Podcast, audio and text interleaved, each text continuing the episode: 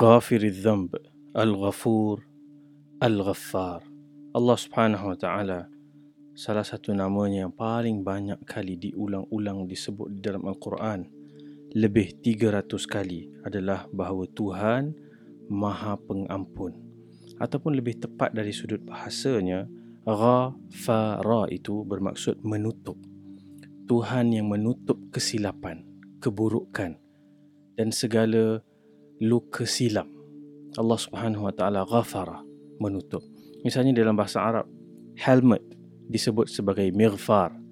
Kerana apabila mereka memakai helmet, mereka menutup kepala dan melindunginya daripada sebarang bahaya.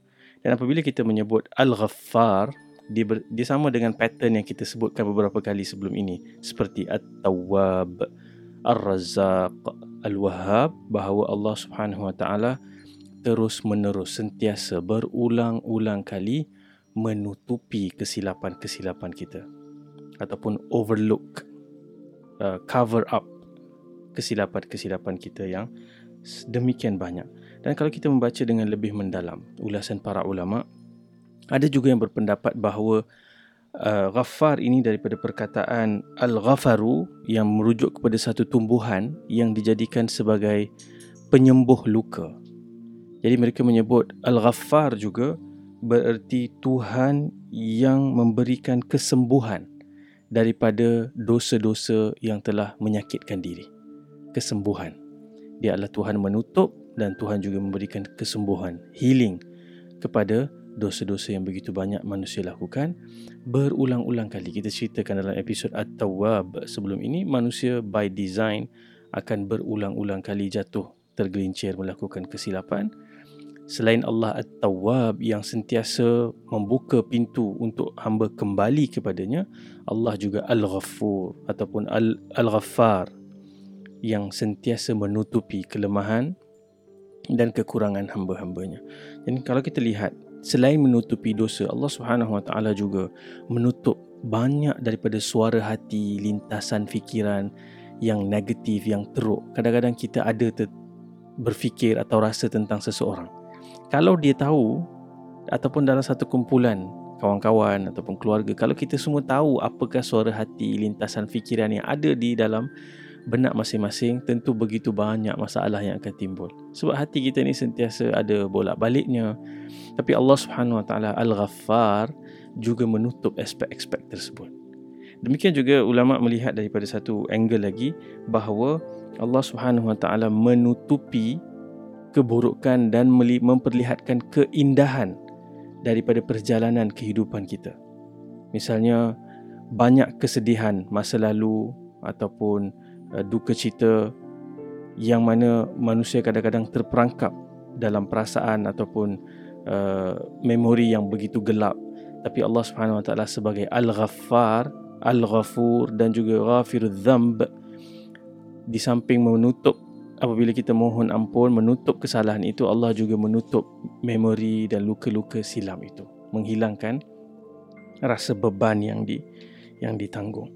Dan kalau kita lihat dalam konteks uh, al-ghafar uh, sukar untuk kita sebut manakah ayat Quran yang kita nak jadikan rujukan dalam episod yang ringkas seperti ini. Tetapi apabila saya lihat ada satu ayat yang disebut oleh para ulama sebagai ayat yang paling hopeful ayat yang paling memberikan harapan yang paling optimistik siapa pun yang membaca dalam keadaan dia mungkin paling teruk lah di atas muka bumi ini dia pun akan rasa dia ada peluang untuk balik kepada Allah Subhanahu Wa Taala dan mendapatkan pengampunan Al-Ghaffar.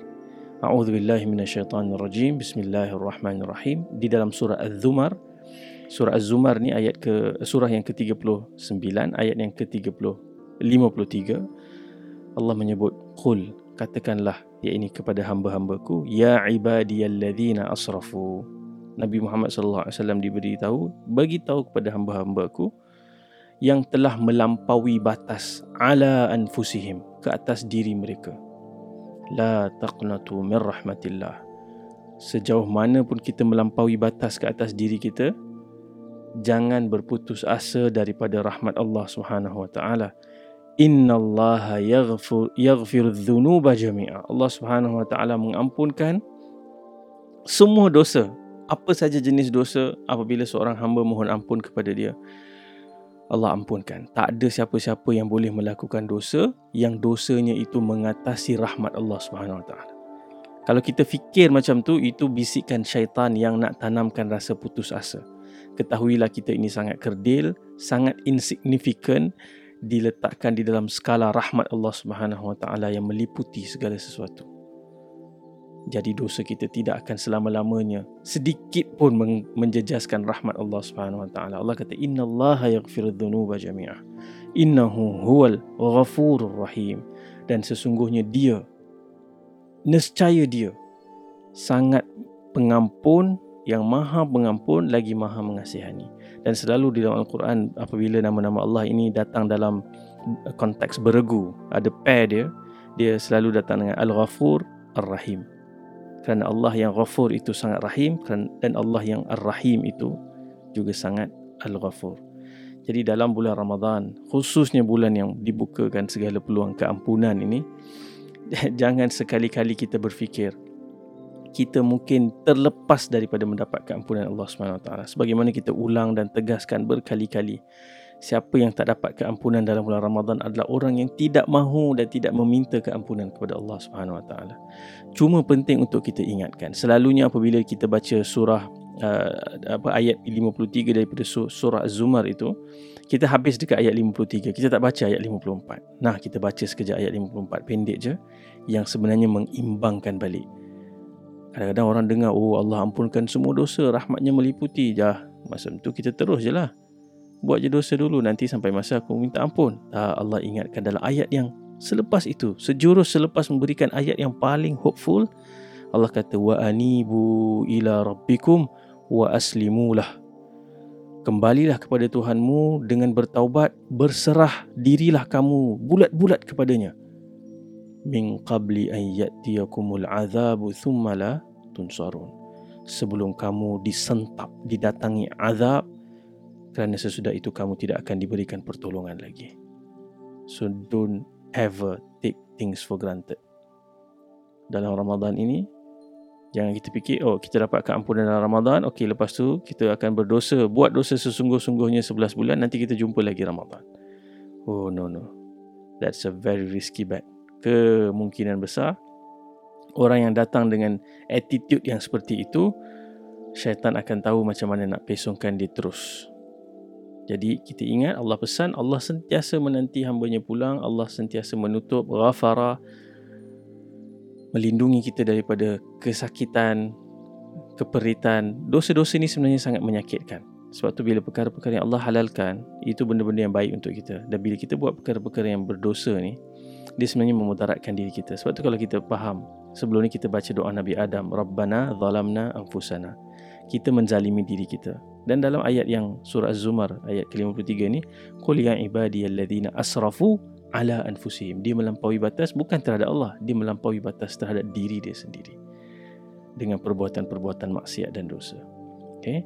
Dan satu hadis yang juga penting untuk kita baca sebagai penguat semangat dan juga motivasi ialah hadis yang diriwayatkan oleh Imam At-Tirmizi yang mana hadis ini kalau kita fikir dan renungkan samalah tone dan vibe harapan yang diberikan seperti dalam ayat ke-53 surah Az-Zumar tadi ketika Nabi sallallahu alaihi wasallam menyebut Allah berkata qala Allah taala ya ya ibni adam ya ibni adam wahai anak-anak adam innaka ma da'awtani wa rajautani ghafartu laka wa ma kana minka wala ubali Allah kata wahai anak-anak adam kalau kau datang kepada aku kau minta kepada aku aku akan ampunkan apa apapun kesalahan yang engkau buat dan aku tak kisah.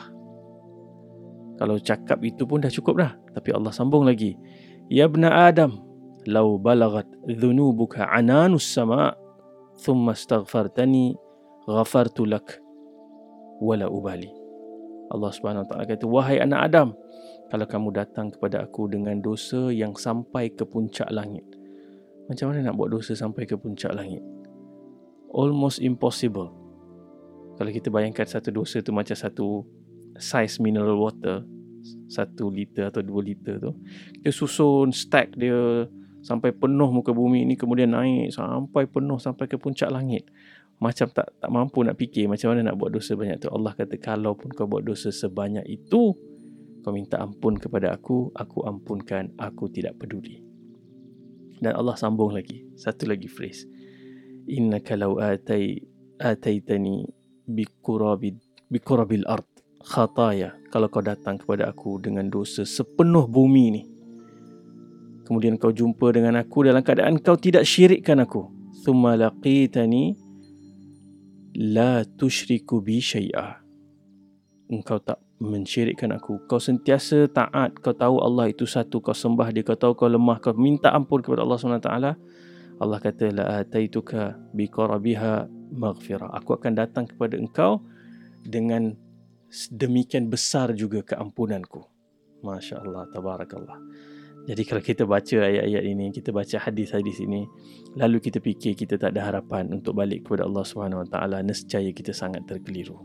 Sungguh terkeliru. Allah Al-Ghaffar menawarkan keampunan, nutup semua dosa-dosa kita, juga menutup semua kesakitan yang kita lalui daripada dosa-dosa kita.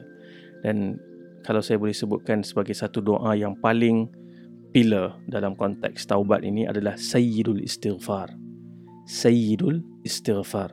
Allahumma anta rabbi la ilaha illa anta khalaqtani wa ana abduka wa ana ala ahdika wa wa'dika mastata' a'udzu bika min syarri ma sana'at abu'u laka bi ni'matika alayya wa abu'u bi dhanbi faghfir li fa innahu la yaghfiru dhunuba illa ant satu doa yang panjang. Saya cadangkan rakan-rakan cari Google je Sayyidul Istighfar. Mesti jumpa hadis itu mengajarkan kita siapa yang baca pada waktu pagi Sayyidul Istighfar.